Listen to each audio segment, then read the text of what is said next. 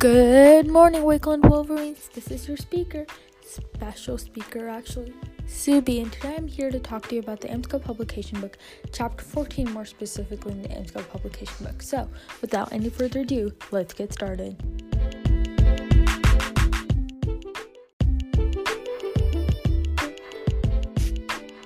If I were to create a book cover for this chapter of the cover the book, I would create a single piece of paper that included the evolution of a single crop, more like maize, more commonly known as corn, and its evolution over the last century as it survived revolutions and became genetically modified. This would show how it was altered as the years went by and its physical impacts.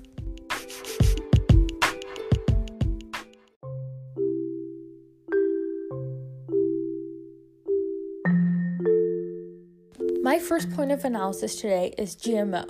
GMO, or more commonly referred to as genetically modified organisms, are plants or animals that scientists have modified by altering the genetics and inserting them into the DNA of another species. Compared to the olden day foods, GMO foods can be more nutritious and adapt to the environment better. On the other hand, though, genetically modified organisms are way too expensive for farmers and often, if not always, have the potential risk for consumers who digest it. Being brought up in a family who is passionate about gardening, I have been raised knowing the harms of GMO. It has included organ problems, less nutrition, malnutrition, and less immunity. The only reason this has not been brought to light yet is because of the recent innovation of GMO. In the future, as the first generation that was brought up with GMO ages, the results will be shown. My personal theory or hypothesis, which is not as advanced as Malthus's theory or Rosling's theory, is that by the time we will be aware of this, it will be too late to revert back to organic food since the only organic food majority of the times is located in certain parts of Africa and is very scarce.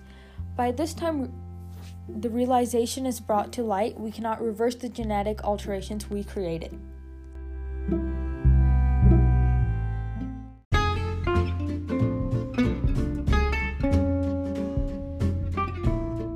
My second point of analysis today will be organic foods. Recently, there has been a demand for organic food in the United States as a result of a health based awareness being raised. Consumers attempt to digest food that has not been processed and integrated with pesticides or fertilizers. Steps are taken, such as building their own organic garden.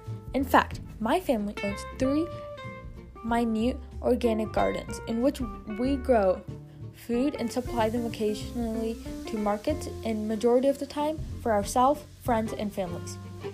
Organic food has way more pros that outweigh it than cons. Yet, there is one major con, and this is because the present and future generations have not had a good and strong immunity. This means when they suddenly intake organic foods, they might not be able to attain the fullest nutrients in the food and potentially gain a disease because of their low immunity. This will lead to another topic also covered in this chapter loss of biodiversity. Less genetically modified organisms will be created as a result of the crops that were genetically modified being abandoned, such as big red tomatoes. They might not be available anymore. On the other hand, farmers might who farmers who abandoned older varieties of food might be recovered, thus returning back to organic foods.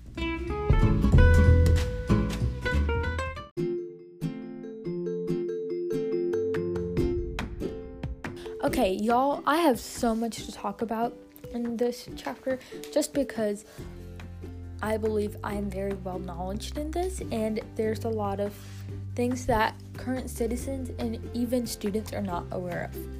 So, first, as I previously and mainly talked about in my first two analyses, is that I believe citizens and consumers are well off if they return back to organic farm foods and organisms in comparison to genetically modified organisms. Sorry for my stuttering. In addition to that, I also believe that the way of food production and preparation has greatly altered. It has changed as people have changed where they live and work. As people moved from rural areas to urban areas, they grew less of the food they consumed and purchased more of it. Before, in the olden days, everything from the hunters and gatherers were actually gathered or hunted. So, in other words, it was either plants or animals. Nowadays, though, we often buy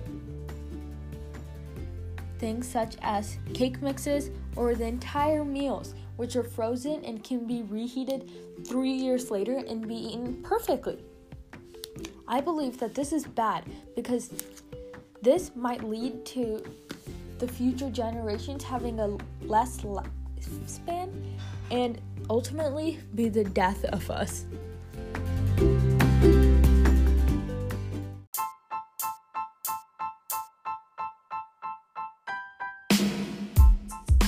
Okay, so it might not be ultimately the death of us. I might have been exaggerating there.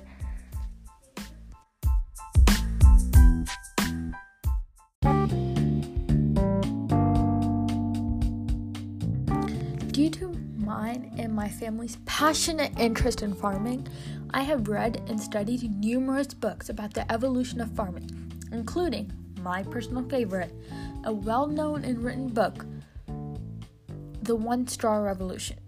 In the stupendous literature, the scientist accounts of the evolution of how he evolved personally from a scientist and morphed into an involved farmer who farms organic foods that are pesticide pesticide sorry free. In the literature, he allows the audience to analyze his observations and his educational hypotheses and conclusions he has made, made based on his study. Both the, both the publication book and this book include von Thünen's theory. In this theory, the, or more specifically, the Thünen model, it suggests that the accessibility to the market can create a complete system of agricultural land use.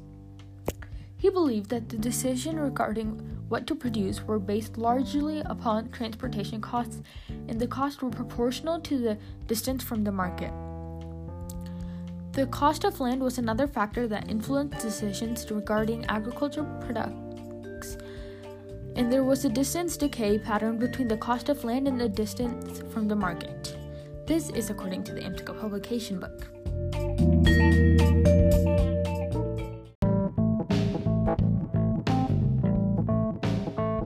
The model works stupendously today. In many LDCs countries today, it is utilized. Many countries produce less bulky products for the core of the region of the world in order to keep transportation costs low. It does an okay job in highly developed countries of the world. The Chicago area works okay. From the United States east to west, it's somewhat true, but it's not always accurate.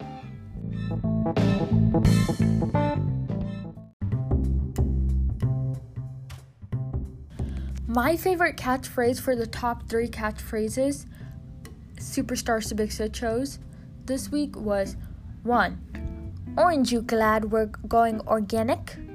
2. The hands of monocropping is like monopoly. And 3. Finally, fair trade in order to make sure farmers get high paid. Thank you, Texas, for listening, y'all. And Wakeland Wolverines, congrats on advancing to DECA. Best of wishes, Subiksha Sankar, not John Green.